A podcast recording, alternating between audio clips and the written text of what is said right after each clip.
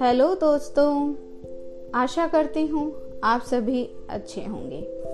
मैं आपकी दोस्त करिश्मा वर्मा, आज मुंशी प्रेमचंद के जंगल की कहानियाँ संग्रह में से नई कहानी सुनाने जा रही हूँ मिट्ठू अरे नहीं नहीं, यह मिट्ठू तोता मिट्ठू नहीं है कहानी सुनिए, फिर जानिए।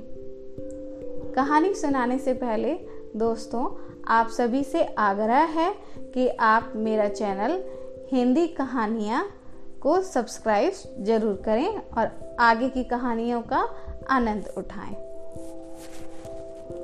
मिट्ठू बंदरों के तमाशे तो तुमने बहुत देखे होंगे।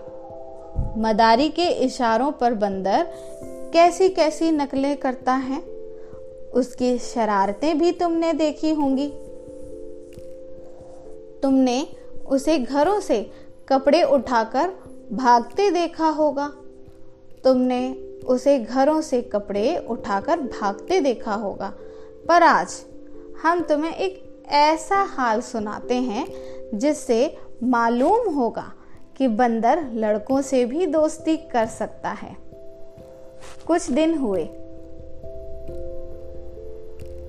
लखनऊ में एक सर्कस कंपनी आई थी। उसके पास शेर, भालू, चीता और कई तरह के और भी जानवर थे। इनके सिवा एक बंदर मिट्ठू भी था। लड़कों के झुंड के झुंड रोज इन जानवरों को देखने आया करते थे। मिट्ठू ही उन्हें सबसे ज़्यादा अच्छा लगता था। उन्हीं लड़कों में गोपाल भी था। वह रोज आता और मिट्टू के पास घंटों चुपचाप बैठा रहता। उसे शेर, भालू, चीते आदि से कोई प्रेम ना था। वह मिट्टू के लिए घर से चने, मटर, केले लाता और खिलाता। मिट्टू भी उससे इतना हिल गया था कि बगैर उसके खिलाए कुछ न खाता था। इस तरह दोनों में बड़ी दोस्ती हो गई। एक दिन गोपाल ने सुना कि सर्कस कंपनी वहाँ से दूसरे शहर में जा रही है। यह सुन के उसे बड़ा रंज हुआ। वह रोता हुआ अपनी माँ के पास आया और बोला, अम्मा, मुझे एक अठन्नी दे दो। मैं जाकर मिट्टू को खरीद लाऊं। वह ना जाने कहाँ चला जाएगा। फिर मैं उसे कैसे देखूँगा? वह भी मुझे ना देखेगा तो रोएगा। माँ ने समझाया, बेटा, बंदर किसी को प्यार नहीं करता। वह तो बड़ा शैतान होता है। यहाँ आकर सबको काटेगा, मुफ़्त में उल्हाने सुनने पड़ेंगे। लेकिन लड़के पर माँ के समझाने का कोई असर ना हुआ। वह रोने लगा। आखिर माँ ने मजबूर होकर उसे एक अठन्नी निकाल कर दे दी। अठन्नी पाकर गोपाल मारे खुशी के फूल उठा। उसने अठन्नी को मिट्टी से मलकर खूब चमकाया। फिर मिट्ठू को खरीदने चला, लेकिन मिट्ठू वहाँ दिखाई न दिया। गोपाल का दिल भर आया। मिट्ठू कहीं भाग तो नहीं गया? मालिक को अठन्नी दिखाकर गोपाल बोला, क्यों साहब मिट्टू को मेरे हाथ बेचोगे? मालिक रोज उसे मिट्टू से खेलते और खिलाते देखता था।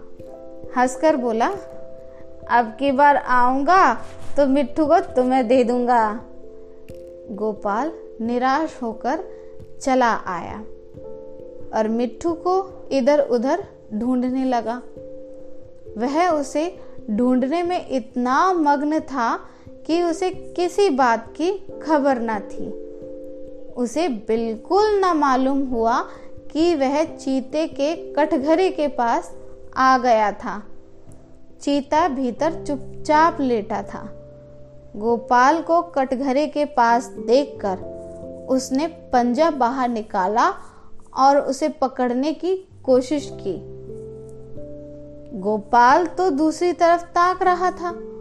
उसे क्या खबर थी कि चीते का पंजा उसके हाथ के पास पहुँच गया है?